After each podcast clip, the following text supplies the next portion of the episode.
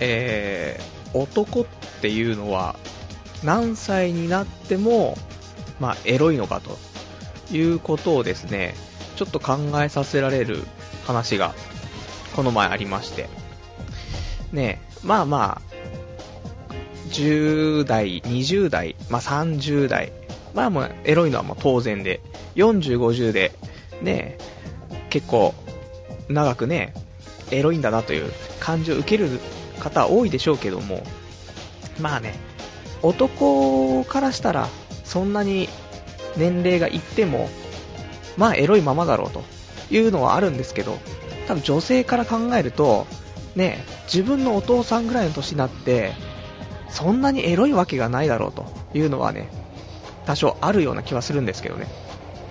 あのー、この前、えー、つい数日前ですかね、まあ僕が今、その、会仕事がね、その、まあ、某テレビ関係、テレビ関係というか、そういうね、あの、番組をね、あの、お流しするサービス的な、えー、関係のコールセンターにいるわけなんですけども、ね、アダルトチャンネルちょっと見たいから、ね、えっ、ー、と、チャンネルの追加お願いしますというね、えー、お電話がね、え、男性の方から入ってきまして、じゃあ、あの、一応、成人向け番組は、まあ、あの、年齢がね、一応確認しないといけないから、まあ、明らかにおじさん、ね、結構年いったおじさんの声だったけども、まあ、一応じゃあ確認しようということでね。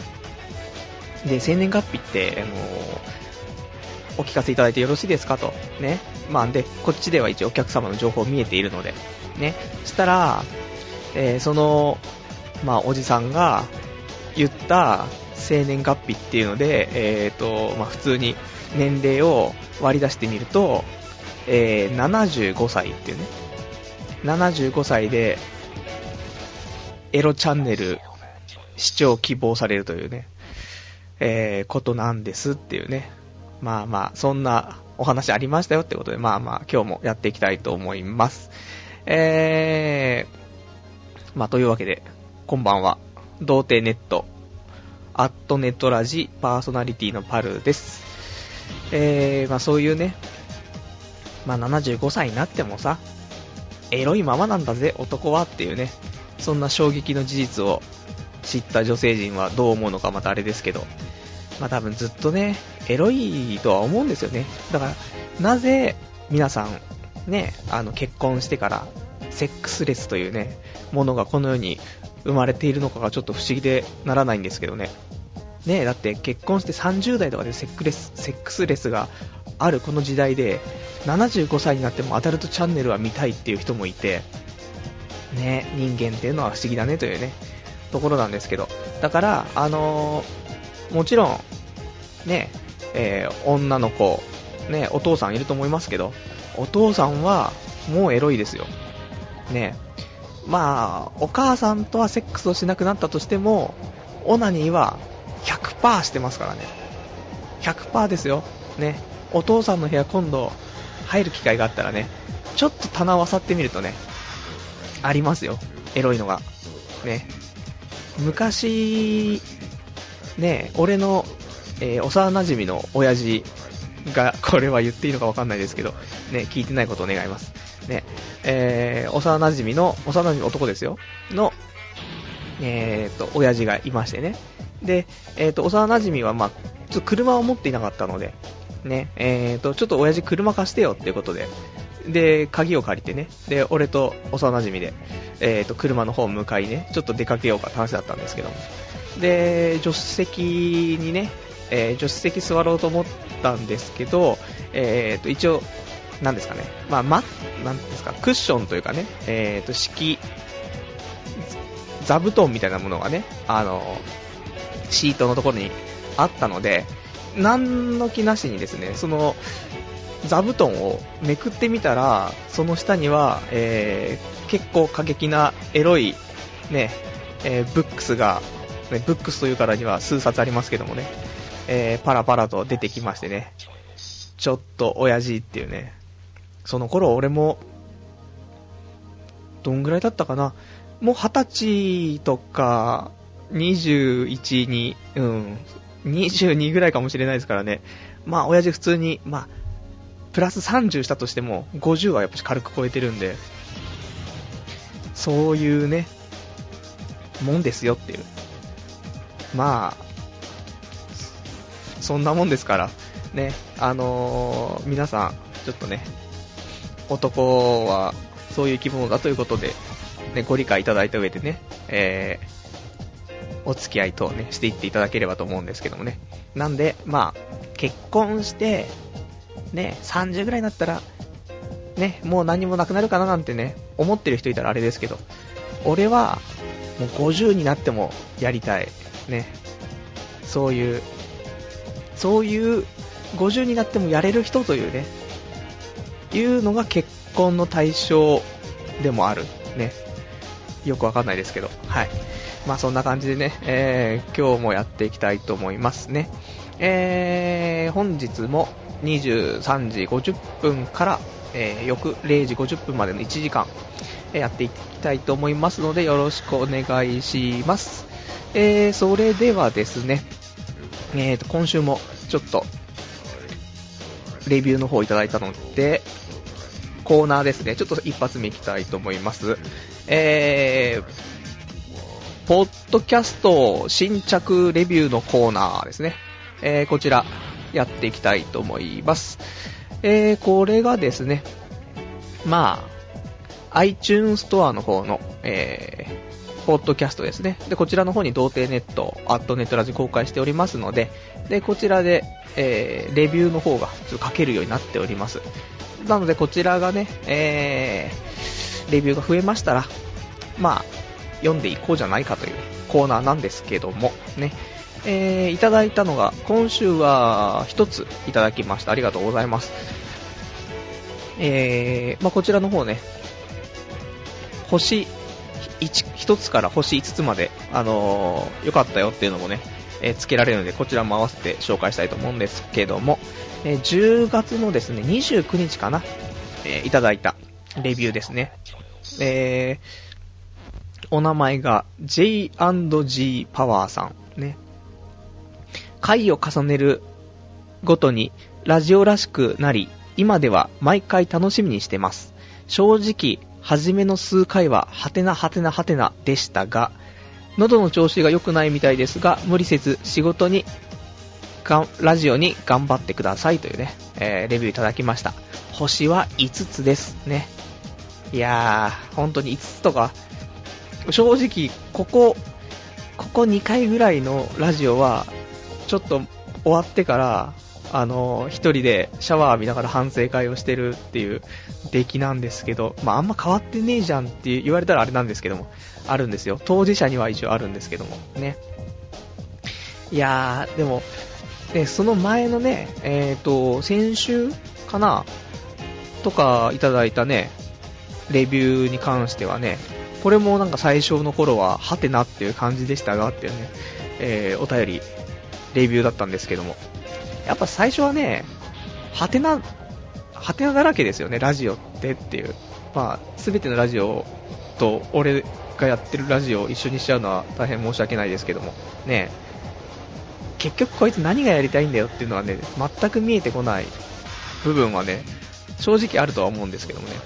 まあまあ、慣れて、慣れてってもらえるとちょっと面白くなるかななんて、ね。あの、気候とかと一緒ですよね。あの、木、普通の一般人が気候の達人だって木を流されても全くわかんないですけど、木を勉強した人に、その木の達人が送り込むと、木をね。そうすると、木を勉強した人は木を感じ取れるわけですよね。そういうのと一緒。ね。全くわけのわからない表現ですけど。ね。そんな感じで、またあの、レビューの方ですね。えー、いただきましたら、またちょっと読んでいきたいと思いますんでね、こちらの方もよろしくお願いいたします。それでは、えー、ちょっと、普通おたいただいているのでですね、えー、普通おた読んでいきたいかなと思います。えー、普通おた、普通おた。ね、結構ね、普通おたも、どれかしら？はい。じゃあこちらでいきましょうか。えー、普通おった、普通おた。いつも普通おたを探すのにね、あの、一生懸命になってる感じがありますけど、ここをね、うまくスムーズにいきたい今日この頃ですね。はい。えー、お便り。えー、ラジオネーム、二十歳のビクビクさん。はじめまして、初めてお便りします。パルさんは NHK スペシャル自動車革命をご覧になったでしょうか？久しぶりに腹を抱えて笑った。意味不明な出来事にねじれるほど笑いました。今思い出しても顔がにやけてしまいます。この番組見たリスナーさんいるかな？というねお便りいただきました。ありがとうございます。いやー見てないんですよね自動車革命。さっきちょっとあのおし調べたんですけどね。なんか第1回、第2回とね、2回やってるっぽいんですけど、1回目が、えー、っと、NHK スペシャル自動車革命第1回トヨタ新時代新時代への苦闘、ね、で第2回が、えーと、スモールハンドレッド。スモールハンドレッド新たな挑戦みたいな。なんか普通にない内容というかあらすじみたいに見る限りでは全然普通なんですけど、ねそんなに爆笑するんだったらちょっと見てみたかった。ね見た人いるんでしょうかねどこが面白かった意味不明な出来事が起きるわけなんですかねそんなに自動車に関わることでね、意味不明なの。まあ、かなり面白かったみたいなんでね、あの、もし見た人いたら、えっ、ー、と、教えていただけるとね、嬉しいなと。ね、YouTube とかでアップされてないかなっていうね。あったらね、ちょっと僕も、えー、見たいと思います。まあ、い、これ大丈夫かな？違法にならないかな？はい。えー、はい。それでは、次のお便りですね。えー、お便りがですね、これは、お、来た来た。はい、いいいお便り来ましたよ。はい。えー、お便り、ラジオネーム、はみちんさん。天が指サックの件ですが、え、先週ちょっといただいたおはがきの中でですね、えー、天が干してた方いらっしゃいましたけど、それ彼女に見つかってちょっと変な言い訳した方ですね。はい。天が指サックの件ですが、使う以前に彼女から変態扱いを受ける。やっぱり、天下の利用法を知っていたようです。最近エッチも意気消沈気味で DMM アダルトにお世話になっています。てか最近、あ、てか FX の調子どうなの？株以上に一喜一憂しそうでどうも好きになりません。童貞ヒルズの作り的には、たまたま、たまたま部、ね、たま、玉金の部分ですね。たまたま部で弾痕を保持するような構造にしたら、構造、計算上もいいのではないかと思いますよ。キノコビルに期待していますというね、お便りいただきました。ありがとうございます。ね。まあ、ちょっとまあ FX の話をね、また後でちょっとするとして、ね。まあ、最近エッチも意気消沈気味と、ね、DMM アダルトにお世話になってるとね、いう話で、いかんですね。まあ年齢はわからないですけども、ね、まあ75歳よりは若いわけでしょう。ね、ダメですよ。ね75歳になったら、ね、さすがに、まあ、オナニーはする、するのかな、あれ。結局、ね視聴、ちょっと最初の話戻っちゃいますけど、75歳でアダルトチャンネルを見るとするじゃないですか。まあ、視聴を楽しむのは、まあ、それは何歳でも視聴を楽しみますけど、えー、75歳でオナニーは可能なのか？ね、したいっていう気持ちとするっていう意思はありますけど、物理的に75歳で勃起をし、射精は可能なのかというね。まあ難しい。で、で、でもオナニーは、まあできたとしよう。75歳で。ただ、さすがにセックスは難しいだろうと。体力的にもね。うん、ちょっと難しいと思うのでね。なので、ね、あのー、ラジオネームはみちんさんもね、その DMM とかで、ね、まあ、見てる場合ではないですよと、ね、セックスを若いうちにしといた方が、ね、大人になってから、年取ってからは、ね、DMM 見れますけど、セックスはなかなかできんっていうね、体力がね、腰がもう持ちませんからね。なので、ちょっとね、一気消沈気味でも、ちょっと頑張って、ね、そういう、まあ、75歳に負けないようにね、日々やっていっていただけるとね、まあ、天が、指サックはちょっと、まあ、わけわからん話になりますから、あれですけどね。うん。まあ、天下はまあ、今度、今度新しい天下出ますからね。出たのかな？あの、フリップホールの、僕愛用のフリップホールですね。あの、1個5000円ぐらいして洗えるやつね。うん。使い捨てじゃないやつですよ。ね、ちゃんと洗えるってやつで、シリコンでできてるやつですけども、これのね、ブラックっていうのがね、出まして。ブラック、今までのね、フリップホールは白かったんですけどね、ブラックっていうのが、まあ、おしゃれなインテリア、インテリア雑貨としても機能するというね、うん、確実に何これ、うん、点がなっちゃいますけど、パッと見、パうん、透明見、遠目から見れば、あ、なんかおしゃれなオブジェ、ね、黒くてシックで、ちょっと、モダンな感じでいいんじゃないっていう感じがしますけど、開けたらシリコンっていうね。ビラビラだらけのシリコンですみたいなのなってますけど、ね。まあ、なんでね、まあ、何の話かわかんないですけど、まあ、セックスはできるうちにしとけと、ね、いう話ですね。で、できないんであれば、フリップホール使っとけってことで、DMM、いいのかな？最近 DMM とかね、CM もよくしてるし、DMM.com とかよく CM してるけど、ねえ、アダルトがメインだぜ、本当は、みたいな。そんなのは知らずにね、一般の老若男女、まあ、女子、女子とか、ねお母さん、ねおじいちゃんおばあちゃんね、わからず見てますけど CM を。エロですよ、ね。まあいいや、はい。えー、よくわからんけども、そんな感じですね。はい。えー、あとは、はい。じゃあ、ちょっと、ら、あ、じゃあお手紙一応ね、一旦ここまでにしときましょうかね。はい。また後で読みたいと思いますね。なので、えーと、この普通おたね、えー、こちらは、番組へのお便りですね。これはあの、リアルタイムであれば、童貞ネットの掲示板のラジオ用スレッドから、えー、書いていただければと思いますし、ポッドキャストで聞いていらっしゃる方はメールでお待ちしております。メールアドレスは、えー、radio.doutei.net ラジオアットマーク、童貞 .net ね。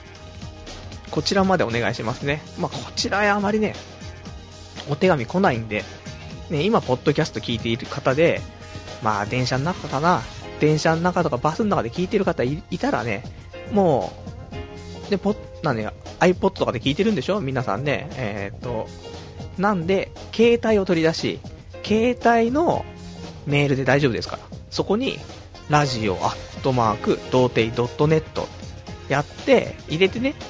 で、なんか書いてくださったら、それで、書きましたよって。携帯から送れって書いて言われたから送りましただけでもいいんでね。くれると嬉しいなと。ね。まあ、みんなそんなね、暇じゃないよっていうね。あと、こんなラジオに、童貞ラジオにそんなメール送ったら、なんか携帯、アドレス流出しちゃいそうみたいなね。あったりなかったりでしょうけど、はい。まあそんな感じで、えー、お便りいただけたらね、うんいいんじゃないかな。ね。えー、今日も、じゃあこんな感じですよ。ね。相変わらずだな。はい。じゃあ、どうしましょう？えー、コーナーをちょっと挟みつつかしらね。それとも、それともですけどね、ちょっと今お便りいただきました。えー、542番さん。えー、セクースよりオナ、オナーニが気持ちいいってね。えー、あの、まあ、どん、何？うん、セックスよりオナニーが気持ちいいよっていうね。ことなんですけどもね。そんなことねえだろってね。セックス、だから、もうこれは完全勝ち組の意見ですよ。ねセックスよりオナニーが気持ちいいというのは、セックスを、ね、普通に、その、なんだろう、セックスできなくて、できなくて、ね、悶々としていた人間じゃないから、ね、オナニーの方が気持ちいいってなりますけど、もう、オナニーしか一生できないと思ってる人間がセックスをした場合は、多分普通の人が感じるセックスよりも、ね、その脳内でのなんか処理がかかるので、数倍いいわけですよ。まあ、これも童貞論になっちゃいますけど、まあ、二十歳過ぎてる。だから、多分ここ、よくね、聞くんですよ。セックスよりオナニーっていうね。こういうのありありますよ。まあ別物だと考えちゃえば別物なんでしょうけど。ただ、ね、これ統計ちょっと取ってないからあれですけど、二十歳までにセックスを済ませた人間と、二十歳過ぎてからセックスを経験した人間ね、これによって意見は分かれると僕は思うので、これあの来年、2010年学会で発表予定ですね。おそらくこれはね、出ますよ。もう真っ二つに分かれた意見が出ますから、ご期待してください。ね。はい。じゃあ、えー、ちょっとまあ、ちょっと一個お便り読んじゃおうかな。ね。えー、お便り、お便り。えっとですね。はい。えー、ラジオネーム、ハートピンクさん。はじめまして、パルさん。はじめまして。明日は休みなので、初めて生で聞くつもりです。あと数時間後ですね、ワクワク。ところでパルさんが最近読んで良かった書籍ありますか？教えてくださいというね、お便りいただきました。ね。えー、まあ、明日休みなんですよね。11月3日。俺も休みなんですよね、実は。実は、俺今日、今日と、今日っていうかな、2日、3日とね、連休なんですけどね、今日もね、ちょっとまた風邪をひいてしまいましてね、もう、どんだけ病弱なんだって話ですけど、ね。だから今日は朝8時半ぐらいに起きて、で、ちょっとネットして、また寝て、ちょっとネットして、寝てみたいなのを繰り返して、まあ、ずまあ、ほとんど寝てたわけですけど、体を安静にということでね。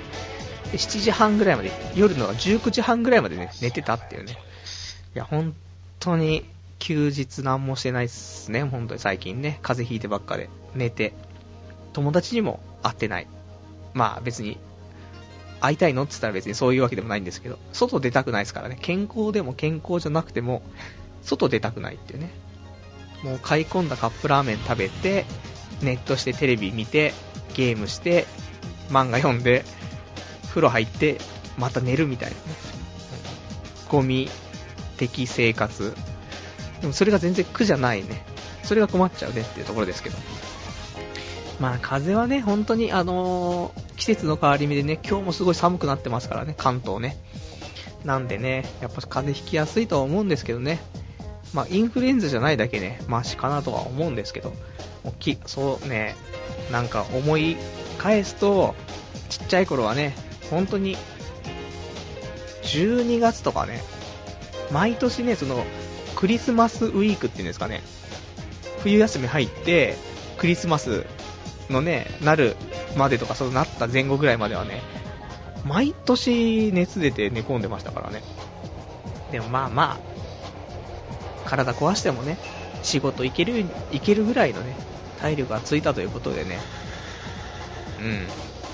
まあ、生きてる。ね、俺生きてるっていうね、こと？ね。はい。まあ、わけわかんないですけど。はい。じゃあ、そんな感じ、そんな感じじゃないね。で、全然本題が違うんだよね。本題は、ね、本題は、最近俺が読んで良かった書籍はありますかという、そういう話だったんですよね。で、この話はね、ちょうどね、あるんですよ。ね。ちょうど話したかった話が。で、えー、ちょっと書籍っていう話からまたちょっと一個ずれるんで、まあ戻ってきますからね、あれですけど。あの、今期また今期って言ってね、また今期って言い始めたぞってなったら、えー、ヘビーリスナーってことですけど、えー、今期のアニメですね、もちろん、アニメの話。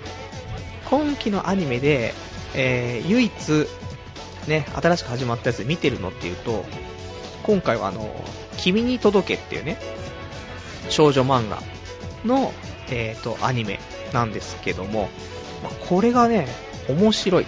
ね。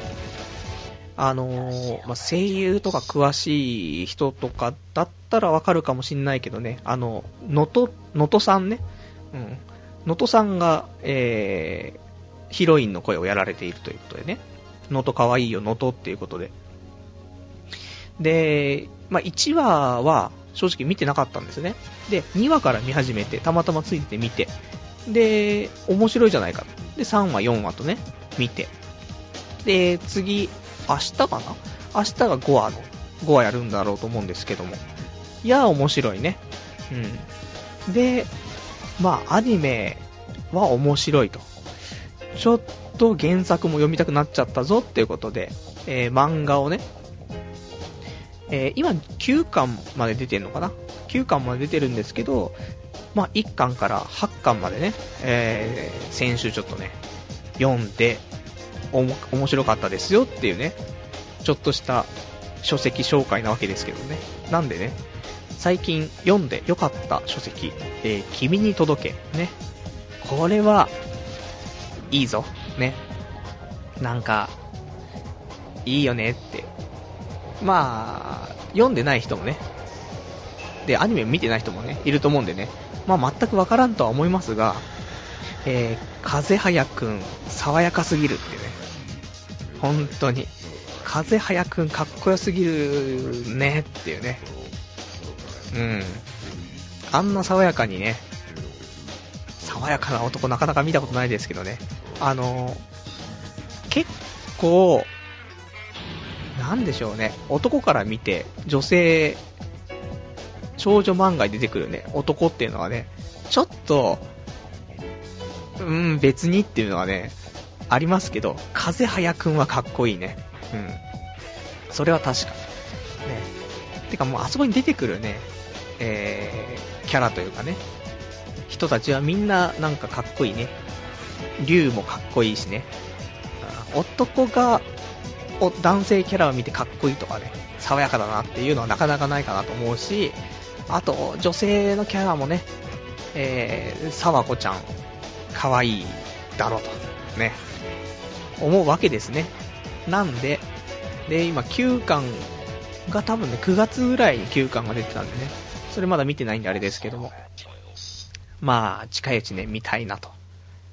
まあ、ここ、このね、ラジオ、まあ、女性リスナーもちょこちょこいるみたいですのでね、いいじゃないのっていうね、この辺はあの共感できる、ね、部分かなとは思うんですけどね。女子高生のお話なんでね、いいんじゃないですか？ねまあ、結構童貞気質の人間は、少女漫画は意外といけると思うんですよね。あの、純愛系ね、もちろん。最近のね、少女漫画ちょっとあの、行き過ぎ感があるじゃないですか。あの少女、少女漫画なのに少女捨てちゃうみたいなところがあるじゃないですか、途中で。ね、俺うまいこと言ったっていう。はい。なんで、でもそういう純愛はね、本当に見ていていいなって思い、ちょっと、あの、頑張んなくちゃなって思ったりもするというね、少女漫画はいいですよねっていうね、ところで。で、えー、少女漫画つながりでは、ちょっとあるんですけども、えー、最近、その少女漫画雑誌でね、あの、リボンってあるんですけども、リボンで、えー、姫ちゃんのリボン、カラフルというのが最近始まったらしく、ね、もう何年前ですかね、俺が小学校の頃とかで、ね、連載していた水沢めぐみ先生のえー、姫ちゃんのリボンっていうね、あの、一台、一台かどうかわかんないけどね、あの、そういう大ブームを作ったね、姫ちゃんとリ、姫ちゃんのリボンっていうのがあったんですけど、漫画で。で、これのリメイクを最近されたということでね、で、他の人が書いてっていうことなんですけども、で、これを昨日かな、知って、いや、ちょっと、読みたいなと。ね。で、なんか試し読みで1話だけ読めたんでね、ちょっと読んだんですけどね。まあそんなに俺としては悪くはないかなとは思うんですけども、まああまり、えー、姫ちゃんのリボンの原、もともとね、元祖姫ちゃんファンには、あまり受けがよろしくないみたいで、まあ、なんとも言えないですけども、ね。いやもう姫ちゃんのリボンは、本当に、あのー、良かったよねっていうね。最初一番俺が好きな少女漫画かなっていうね、思うんですけども。家に、姫ちゃんのリボンの単行本も実家ですけどね、置いてあるし、あとアニメ、ね。アニメ版もありましたけど、大谷育恵の出世作ですよね。あれも本当に初めてに近いんじゃないですか、あんなヒロインやったのね。最初はひどい声優っぷりでしたけどね、どんどん良くなってったっていうね。で、姫ちゃんでしょ？で、姫ちゃんのリボン。うん。よかったよね。あの時出てきた、えー、男の子ね、えー、小林大地ね。小林大地もかっこよかったよねっていうね。さっきから俺、男、かっこいいよねの話しかしてないけど、別にその気はないですけども、ね。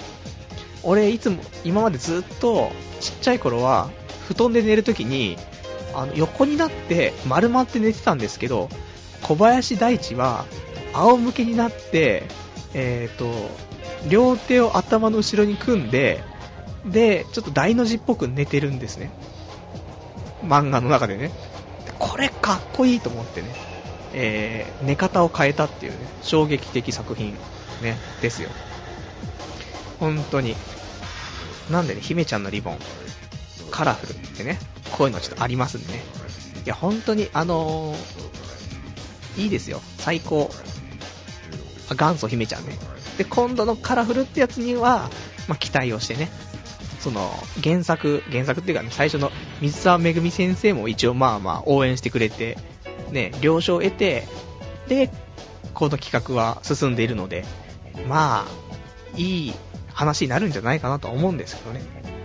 まあ、そんなんで、えー、おすすめ本、君に届けと、えー、姫ちゃんのリボン、カラフルね。この2つ、ね。で、えー、今年いっぱいは僕は押していこうかなと思いますのでね。よかったら読んでみてください。ね。見た人いたら、ぜひ感想とかもね、聞かせてもらえると嬉しいかなと思います。はい。えー、そんなこんなですけども、あとは、えー、お便り読みますね。はい。えー、ラジオネーム、羽ネトラさん。こんばんは、こんばんは。iPhone で生を聞けるなら聞きたいと思う羽ネトラです。今週は風が治り、いい感じです。えー、でも寒いです。明日雪が降るみたいです。今日から私は学校にブラン、ブラウンケットを持って行ってます。学校、まだスチームついていないので寒いんです。ただ、毛布があると暖かくて眠っちゃいそうです。会計の時、うとうとしてました。パルさん、最近調子はどうですか？インフルエンザ流行ってるので、体調気をつけてくださいね。FX とかも頑張ってください。私はわかんないですが、応援のみしてます。では、またというね、お便りいただきました。ありがとうございます。ね。羽虎さん iPhone 使ってるんですかね ?iPhone でこれ聞けるのかな？ね。でもなんか聞けそうな気はしますけどね。でもまあ、まあまあ、ポッドキャストでね、聞いていただけるといいんじゃないかな。でもまあ明日休みだからね、そういうのもあって生で聞けたらね、いいよねって話ですけども。ね。まあ、ていうか、あれですか、学校で、まだスチームついていないので寒いですってあるんですけど、え、スチームって何ですかっていうね、学校でスチームって何なんだろうというね、学校は変な、あれじゃないんですか？あのー、学校の教託の横とかにある普通のストーブみたいな、そういうんじゃないんですかね？あれ、俺、高校の頃なんだったっけな？小学校の頃とかは、多分、石油ストーブだったと思うんですよ、でっかいの。うん。もうそんな学校ないのかな？ね、ちょっと、ジェネレーションギャップ感じますけど、スチームみたいな、なんかその、もう蒸気的なものでしょ？もうね、あったか蒸気的なものでしょ？それはないなぁ。ねえ。高校の頃、暖房あったかな？ね、暖房なくちゃ寒いですけどね。何かしら暖房機あった気はするけども、全く覚えてないね。うん。小学校の頃は石油ストーブだったことしか覚えてないっていうね。うん。いかん。年取るって怖いですね。でもしょうがないよね。もう15年ぐらい前の話でしょ？言ったら。あ、ちょっとちょっと今言い過ぎた。12、3年前のね、話だからね、ちょっと覚えてはいないですけど、最近はそういうスチーム機能付きの暖房がついている学校もあるというね。まあ、金持ち学校、おつっていうね。そんな感じですか。ね。てか普通に、多分さ、雪明日降りそうって言ってるんで、寒い学校、ね、寒い地域の学校はあるのかもしれないね。うん、関東はちょっと多分あんまないような気はしますけども、うちの行っていた学校が貧乏すぎただけでしょうか。はい。えー、まあ、ね、ちょっと本当にインフルエンザ流行ってるみたいなんでね、皆さん、うがい、手洗いね、きちんとして、頑張っていきましょうっていうことでね、はい、お便りありがとうございました。えー、それでは、コーナー行きましょうか。ね。コーナーは、えー、何のコーナーがいいんですか？ね。じゃあ、行きましょう。じゃあ、コーナー、目指せ100万円、夢の投資家生活。ね、えー、このコーナーやっていきたいと思います。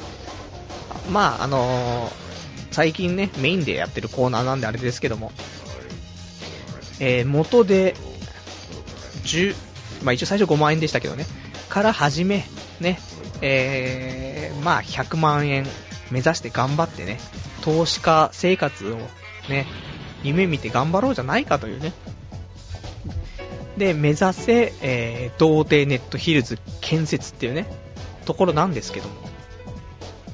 で、今週、どんなんだったかって話なんですけど、えーとね、もうさ、最近ね、これちょっと今このコーナー、ずっと、なんでしょう。皆さんのお便り読みつつ、今週の結果みたいなこと言ってましたけど、最初にね、ちょっと結果を言ってから、えー、お便りとか読んでいこうかなと思いますね。えーとね、まああの先週の流れから話しますと、えー、1万円、えー、と5万円から始めたものが、えー、8万9000までいって、で、そこからあれよあれよと1万円になってしまったと。ね。で、1万円になってしまったので、え、りっちゃんことリスナー銀行から、えー、5万円お借りしまして、ね。で、6万円になりましたと。で、6万円から頑張って先週は、なんとか7万8000円まで復活したよと。ここまで。ね。で、ここから今週どうなったのよって話だったんですけども、えー、ここからですね、えー、7万8000円から8万2000円までまず上がりましたね。順調、ね。やっぱり才能があったと。ね、開花またし始めたぞと思ったら、その次の日に、えー、一気にマイナス1万2000円の7万円になるというね。あ調子に乗っちゃったのかなっていうね、思いつつ。で、えー、そこから7万円から、えー、またちょっとね、一気に減りそうになりまして、まあ、あの、結局、価値っていうのは、そのね、ものを、例えば、じゃあ、えー、1万円分ね、買ったとします。で、1万円分買ったけども、じゃあこの価値が5000円になってしまいましたが、えー、これを売らなければ、まだ確定ではないので、で、まだ5000円で持っているとして、そこからまた価値がどんどん上がっていって、1万円だったものが1万2000円になったりとかね。まあ、そういう、まあ、感じで捉えていただければと思うんですけども。なので、確定しなければ、まあ、確定ではないので、ね、維持しつつ、ただ、あの、価値が下がってますよというね、ことなんですけども。で、7万円がですね、一時、えー、一時4万円までね、その価値の方が下がりましてね。まあでも、保有してるままだったんでね、えー、その、ロスカットっていうんですかね、そのね、最低保証金額みたいなのがあって、これを越しちゃうと、まあ、こっちが、その、ね、えー、なんだろう、保有していたくても、勝手に売却されちゃうみたいなね、そういうのあるわけなんですけどもね。なんで本当にロスカットされる寸前まで多分行ったと思うんですけど、えー、一時その7万円から4万円まで一回下がり、そこからちょっと復活して、えー、9万円ですね。で、9万円まで行きましたよと。ね。やっぱり才能開花かと。ね。思ったところで、えー、昨日かな？ね。き、昨日の、えー、朝、昨日の朝かな？違う違う。今日の朝だ。ね。えー、今日の朝ね、え、ー、と、9万円からどうなったかっていうとですね、まず、えー、一時、一時じゃないですよ。9万円持っていて、それが、えー、ロスカットされて、3万円になったというね、えー、そんな夢で今日起きましたというね。いや、本当にもう寝てる時も気が気じゃなくて、も白髪がどんどん増えてく。ね。9万円の、夢の中では9万円が3万円になっちゃって、うわーわーわーつって。でも、めちゃくちゃ今買い時だからつって、その残った3万円をすぐにぶっ込んで、もう、ああ、もうどうしようやっちゃったつって。でも1万円ぐらい戻したところで目が覚めるというね。そういう悪夢を見て、で、なんか現実とね、夢とのなんかその境目がよくわかんなくなってて、俺どうしようってなってたんだけども、パソコンの方を見てみると、ね、ロスカットはされてなくてね、ただ、すごい金額は、えー、そのね、評価の方はね、価値の方は下がっていて、9万円の価値の、え、ものがですね、えー、今4万2000円になっていたというね、起きたら、危ない、ね、ほんとギリギリだった。なんか、ちょっとね、正夢になるところでしたけど、まあなんとか4万2000円でとどまっていて、で、ロスカットもされてなかったんでね、またここからあの、戻し、ね、金額戻し、えー、多分ね、現在は、えー、9万円から8万円ぐらいかな、になっているかと思いますね。これも多分明日になったらちょっとまた復活してね、プラスになるんじゃないかと。なんか携帯にメールが来た、もう、ね、生放送っていうのがね、よくわかりますね。音入ったのかこれ？はい。あー、もう、なんでもないメールでした。すいませんでした。ね。前の、前の前の職場の人からでしたね。はい。久しぶりでもなかった。はい。あ、一応今女の子ですけどね。うん。はい。で、そんな感じだったので、今ね、多分8万円ぐらいなってますよって一応、だから、そう考えると、前回の開始の時よりも、ちょっとプラスになってるかな。ね。なんで来週は、とうとう10万円に戻るんじゃないかと。ね。10万円戻ったら、最初の投資していた5万円、プラス、今回新しく借りたりっちゃんからの5万円で、プラス10万円なんで、ようやく、スタートラインに戻れたなというところで、そこからが始まりですから。ね。長いプロローグ。ね。プロローグ？うん、プロローグだよね。な、ちょっとね、あの、何週にもかけて、ね、あの、お話になったプロローグでしたけど、ここからようやくストーリー始まりますから、童貞ネット建築までね、えー、お楽しみにしていただけたらと思いますんでね、えー、ご期待くださいということで、で、こちら、えー、このコーナーね、い、なんかまあまあ、聞いてるそうなのか何なのかわかんないですけども、えー、お便りを結構いただきますんでね、ちょっと今日これ読んでいきたいと思うんですけども、えー、ハンドルネームではなくラジオネームですね。はい、ラジオネーム、えー、キブジフさんですね。えー、基本中の基本、損切りができず、ずるずると、えー、線、木伸ばし、じゃ先伸ばし、先伸ばしするような優柔不断な投資家は FX よりオプションの方がいいよ、パルくんというね、えー、お便り、アドバイスいただきました。ありがとうございます。ただ、オプションの意味がわかりません。ね。にわか FX オツみたいな感じですけど、すいません。わかんないね。なんだろう、オプションってってね。多分、投資、FX だけにとどまらず、投資の方法なのかもしれないですけど、全くわからないね。あと、俺は損切りはできないです。ね。損切りはできない。まあ、しょうがないね。だからこんな結果になってるんでしょうけど、大丈夫。ね。あの、時代はちょっと俺に今傾いてるんで、来週は、ね、ちょっといいご報告ができるんじゃないかなと思いますね。えー、ラジオネーム、ニコさん。パルさんのことが心配です。本当に大丈夫ですか ?FX に取り憑かれたパルさんのことが心底心配です。今のパルさんの目はドルマークや円マークになっているんじゃないでしょうか？以前の魚の腐った目をしたパルさんに早く戻ってください。心配です。パルさんのことが本当に心配です。というね、お便りいただきました。ね、ありがとうございます。まあ、ありがたいのか。ね、魚の腐った目をしたパルさんに戻ってほしいと言われて、ありがたいのかどうかまたあれですけども、ちょっとね、あの、FX、FX ってなりすぎてる感はありますよね。まあ、ドルマーク、円マーク両方なってますよ。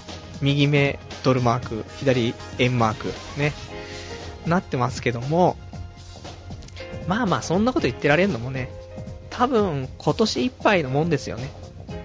あの、ある程度まで行ったら、もう、やめないと、ね、また、ね、がっつり減って、またスタートラインに戻すための FX になりますから、そんな時間の無駄はあれですからね、ちょっと、お金儲けたら、その儲けたお金で FX をちょっと楽しみたいぐらいのね、感じでやっていければなとは思うんですけどね。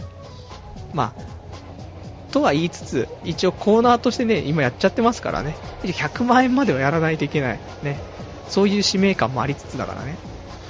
まあまあ、ちょっと、もう少しね、えー、コーナーとしての、なんでしょう、そういう幅というかね、そういうのは、まあ少しずつね、縮小させていこうかなとは思うんですけども、今はね、まあまあ、熱がありますから、ね、やっていこう、いきたいなというのがありますからね。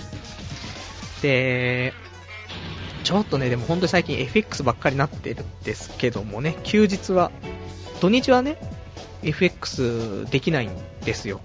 その、取引できないので、まあ、平日しか無理なんですけども、で、で、平日の休みにはもう FX で、あと、たまにね、前にあの、スロットで2万円負けたっていうね、話まあ、ちょこちょこしてますけどね、まあ、2万円っていう数字も、えーと、前の前が、えー、うるせえ奴らね、で、ラムちゃんに2万円貢いだって話と、あと、エウレカセブンね、これで、えー、エウレカとアネモネに2万円貢いだって話なんですけども、で、このエウレカセブンがね、えー、サミータウンっていう、なんだろう、有料のパソコンでのスロットゲーム。っていうのかな？で、その、有料でできるゲームのサイトがあるんですけども、で、ここで、エウレカのスロットが打てるぞと。ね。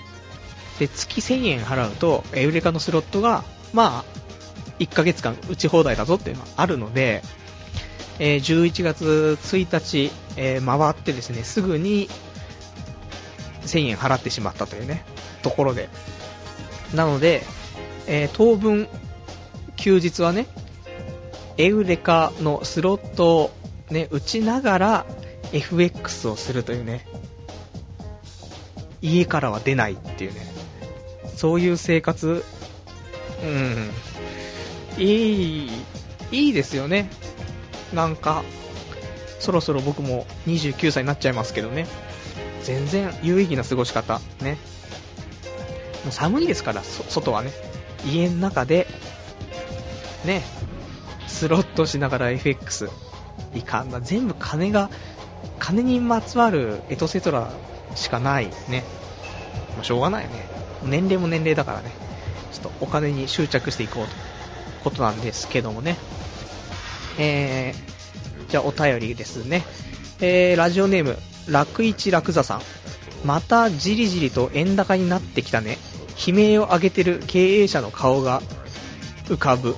あと、モニターの前でニヤニヤしているパルの顔もというね、お便りいただきました。ありがとうございます。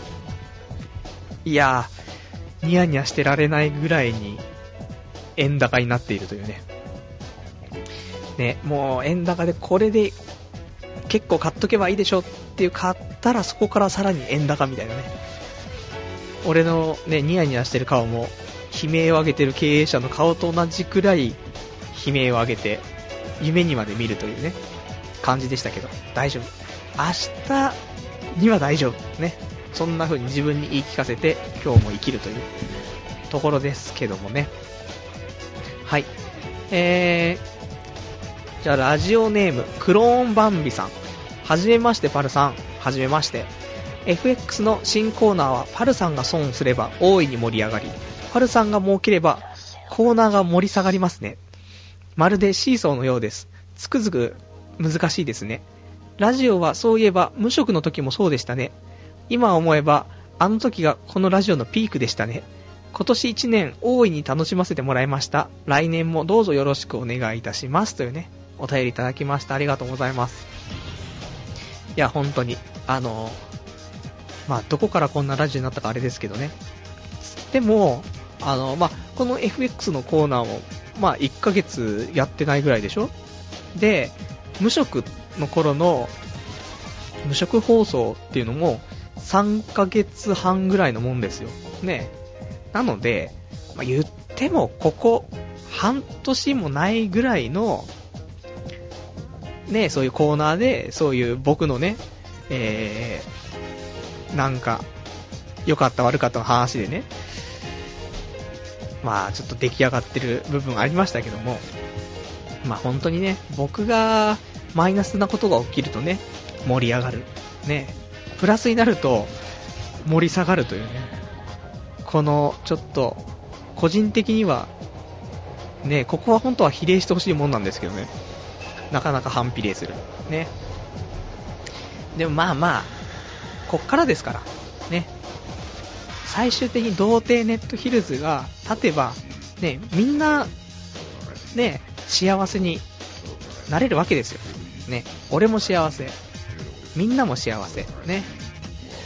なんないかなならないね。玉、だって土台が玉金で、ねで、チンコみたいな竿がブイーンってあって上がキノコになってるわけでしょいやー、日本終わったっていうね、ニュースまあ必死ですけど。はい。まあまあ、今年はね、多分こんなんで終わっちゃうとは思うんですけどね、来年は、なんか、また面白いね、俺の、そういう浮き沈みでまた盛り上がれるようなね、そんなラジオ嫌ですけどね、体張りすぎだろうってありますけど、まあそんな感じしたいね、ところはあります。えー、ではお便りまだありますよ。えー、ラジオネーム、ヘビ男さん。ヘビオさんかな、パルさん、えー、急騰して89円台になりました。儲かりましたかってね、お便りですけど。いや、儲かってないです。ね。89円台にまさかなるとはというね、ところで。えー、現在一応ですね、えー、90.38銭ぐらいで、えー、4万円分保有しております。ね。ですよ。ね。あ一応、えー、なんでしょう。レバレッジ100倍ですね。わかる人、分かってください。ね。そんな大した話でもないですけどね。なんか、よく、俺もわかんないですね。なので、まあ、明日ぐらいには、ね、えー、91銭ま、91円まで戻ってくれたら、僕は、まあ、生きていけるなというところなんですけども、ね、えー、お便り、えー、ラジオネームバイオリン弾きさん、パルさんこんばんは、こんばんは。FX の調子はどうですか？いい加減に、リソナ銀行ことりっちゃんにお金返してくださいね。えー、PS、10月30日のパルさんの日記、かっこいいですね、というね、お便りいただきましてありがとうございます。ね、もうちょっと本当に、儲けたら早くりっちゃんにお金を返したいね。ほんと。早く10万円返したいね、りっちゃんにね。金利は16%とか17%でしょ、年、年利ね。だまあ、それ以上儲ければいいんでしょうけども、ちょっとね、あのー、早めに、こういう友好関係はね、あの、ずっと築いていかないとね、いざという時またりっちゃんからお金借りないといけないですからね。で、あと10月30日のね、日記、いいよねっていう話なんですけどね。まあ、あの、童貞ネットのサイトの方見てもらうとね、日記の方書いてあるんですけどもね。まあ、ちょっと精神的に病んでくるとね、ああいうわけのわからない、長い、ね、ちょっと気持ち悪い日記を書き始めますけどね。うん。まあ、かっこいいと思っていただけるんであれば、ね、いいんじゃないかと思うんですけど、多分、あれは後々読み返すとね、1年後ぐらいには黒歴史、なっちゃうんじゃないかなと思いますね。じゃあ、ちょっとほんと黒歴史聞きたいんだけど、1個ぐらい行こうかな。いけるのかなえー、じゃあ黒歴史を読んでいこうということで、じゃあコーナーね、えー、黒歴史からこんにちは、ね、こちらのコーナーやっていきたいと思います。はい。えー、黒歴史のコーナーですね。えー、童貞ネットではですね、まあ、過去10年ぐらい日記をつけているので、今日と同じ日の、えー、日付の日記をですね、え過去に遡って読んでいこうじゃないかというコーナーなんですけども、ちょっとお時間もあまりないので、1個だけ今日はね、えー、読んでいきたいなと思います。えー、じゃあこれにしようかな。これ逆にいいのだろうか。はい。じゃあちょっと読んでいこうね。えー、2002年10月27日の日記。はい。えー、僕はまだ21歳ですね。の日記です。えー、タイトル、真面目。いやー僕ってほんと真面目だなこんなに真面目っていうか、硬いやつも珍しいかもしれませんが、童貞はみんな真面目で硬いもんですかね。いやね、ちょっとバイト先の人たちが色々と悪さをしてるんで、僕だったら罪悪感いっぱいでそれはできないなと思ったりしたわけ。大体僕がやった悪いことといえば、この前やった駐車禁止とか、20歳の誕生日の前日にタバコを初めて吸ったこととかだしね。時にはもっと悪くなりたいと思ったりするけど、結局悪くなり、なれないんですよね。女の子とお付き合いするのも一緒で結婚してもいい人としか付き合いたいとは思わないです真面目ですかねこれを人は誠実って言うんですかねそこの彼女そんな誠実な男はただいま恋人募集中らしいですよというね日記ということなんですけどもねまあこれはちょっと犯罪犯罪チックな日記になってるけどこれ大丈夫かな炎上大炎上の可能性大なので読むか読まないか迷いましたけどね。まあ、俺のやった悪さなんてもんは本当にないんですよね。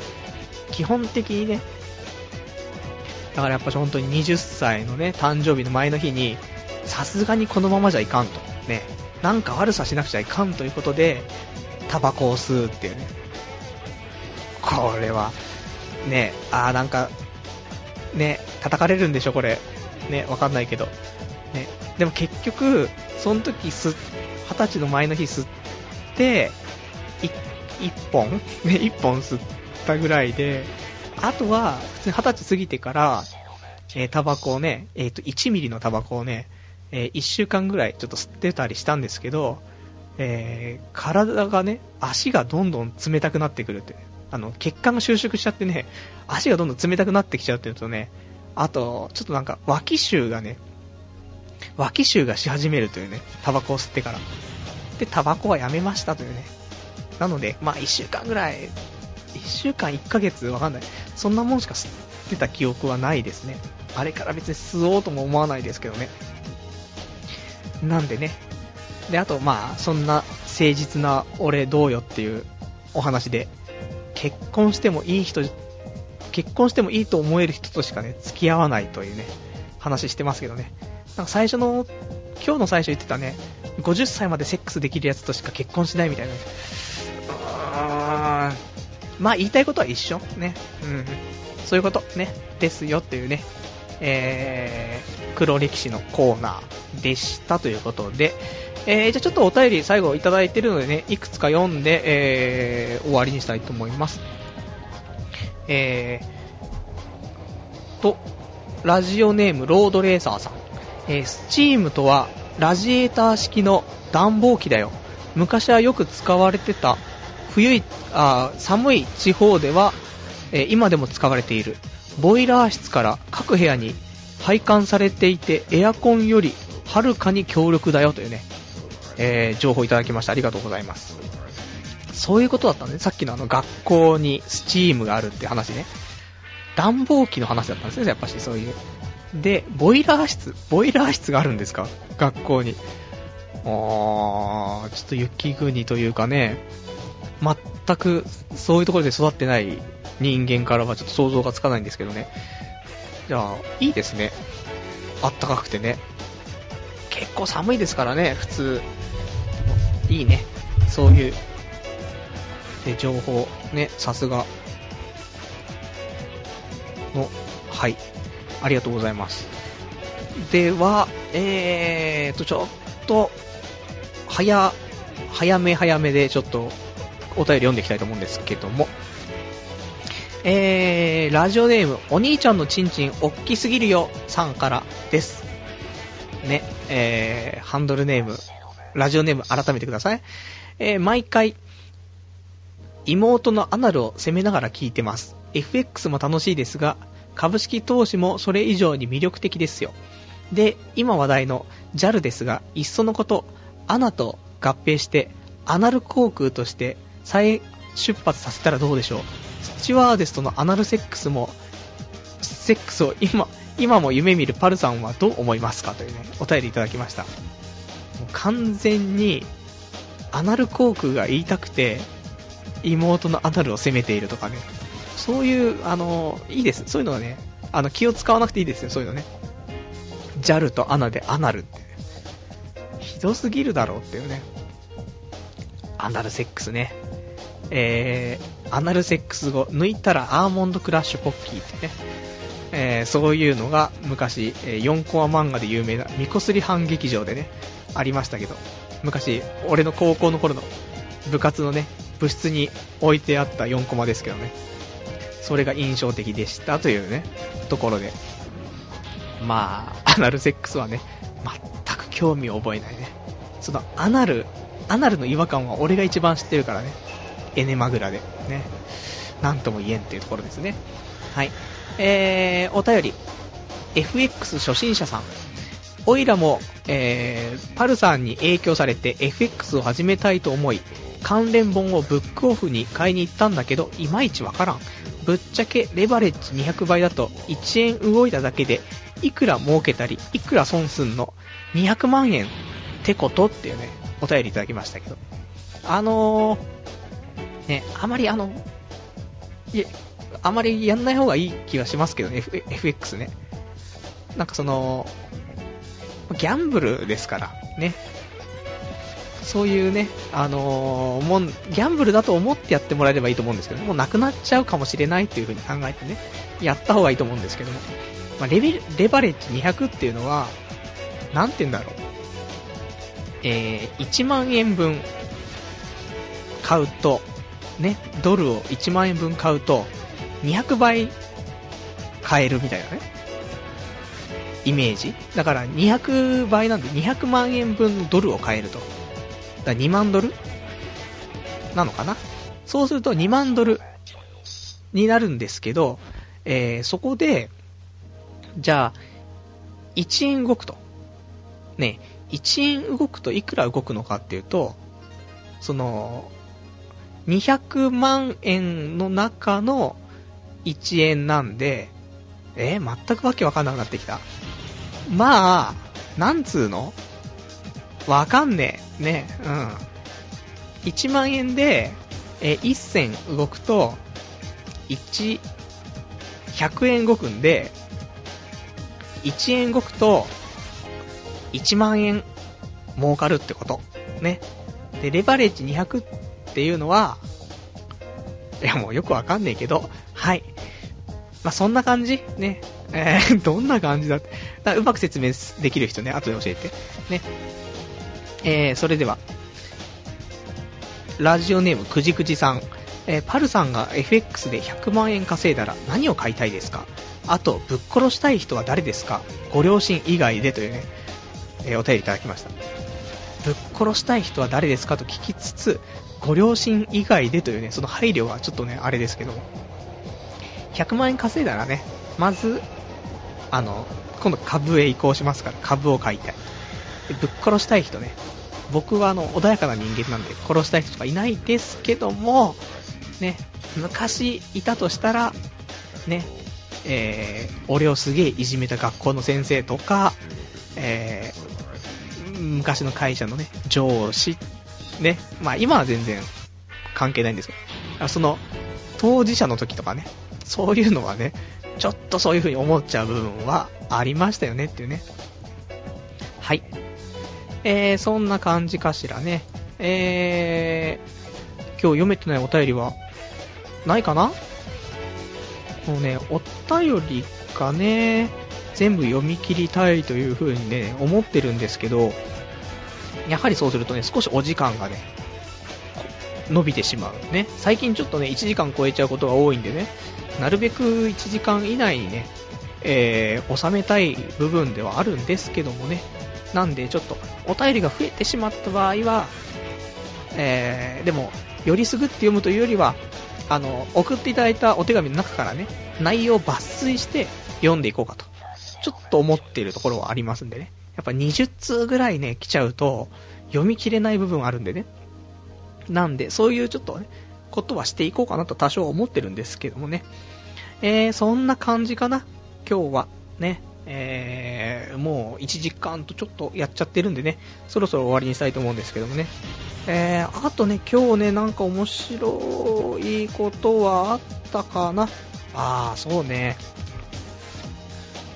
あったじゃあったんですけどね。えー、2つ喋ろうかなと思ったのがあるんで、ね、何を喋ろうかだけちょっと喋って終わりにしたいと思うんですけど。えーとね、髪の毛っていうのは、なんで前からハゲていくのかと。ね。なん、後ろからハゲてるやついなくねっていう話したかったんですけど、ね。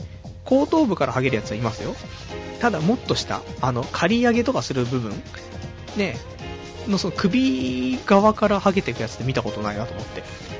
で結局、前でも後ろでも、結構始まりから、始まりとか終わりからね、そういうのって進行すればいいものなのに、なぜかあそこの刈り上げる部分、首からの部分からハゲてるやつ見たことないと。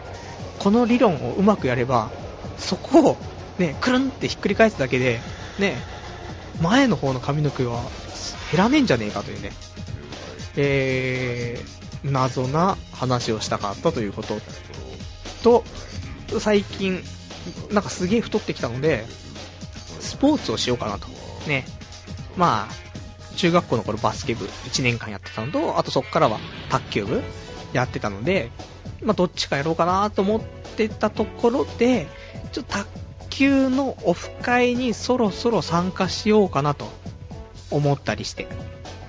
で、そこでちょっと出会いを求めちゃおうかななんて思ったりしてですね、えー、どうしようかなと。で、出会いサミットでここはちょっとお話ししようかなと思ったんですけど、ちょっとお時間なかったので、来週お話できればかなとは思いますね。はい。じゃあ、そんな感じかな。ね、今週は。えーと、お便りも、えー、こちらの方で全部読めたと思いますんでね。じゃあ来週は11月の9日、月曜日の、えー、またいつも通り、23時50分からまた1時間ね、やっていきたいと思いますんでね、また来週もよろしくお願いいたします。えー、それでは、今日はこんな感じで、えー、終わりにしたいと思います。じゃあ、今日も1時間ご視聴いただきましてありがとうございました。では、来週またお会いいたしましょう。さようなら。